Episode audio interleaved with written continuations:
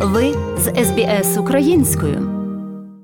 Незабаром австралійці збираються на виборчі дільниці, щоб проголосувати на федеральних виборах. Проте багато хто з них закінчить голосування до початку процесу. Один дослідник з університету повідомляє, що ця тенденція стає все більш популярною, і дані австралійської виборчої комісії підтверджують цей напрямок.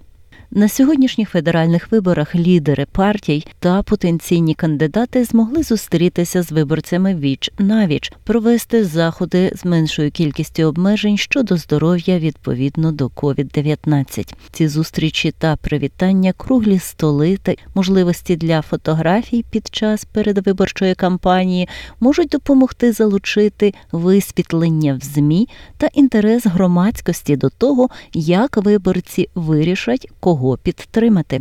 Член австралійської виборчої комісії Єван Екін Сміт каже, що досі не ясно, який вибір зроблять виборці відповідно до їх настроїв на початок голосування.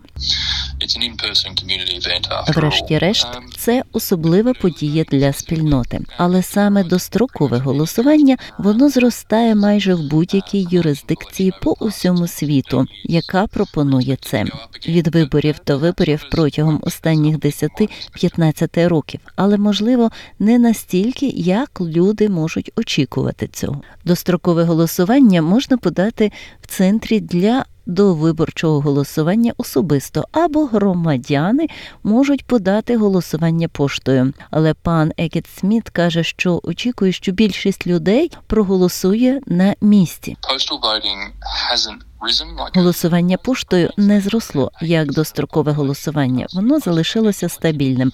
Приблизно 8% населення, які голосують поштою на кожних виборах. На цих федеральних виборах воно ймовірно підвищиться через ковід. Але я не думаю, що це буде настільки різким збільшення, як деякі австралійці могли б очікувати.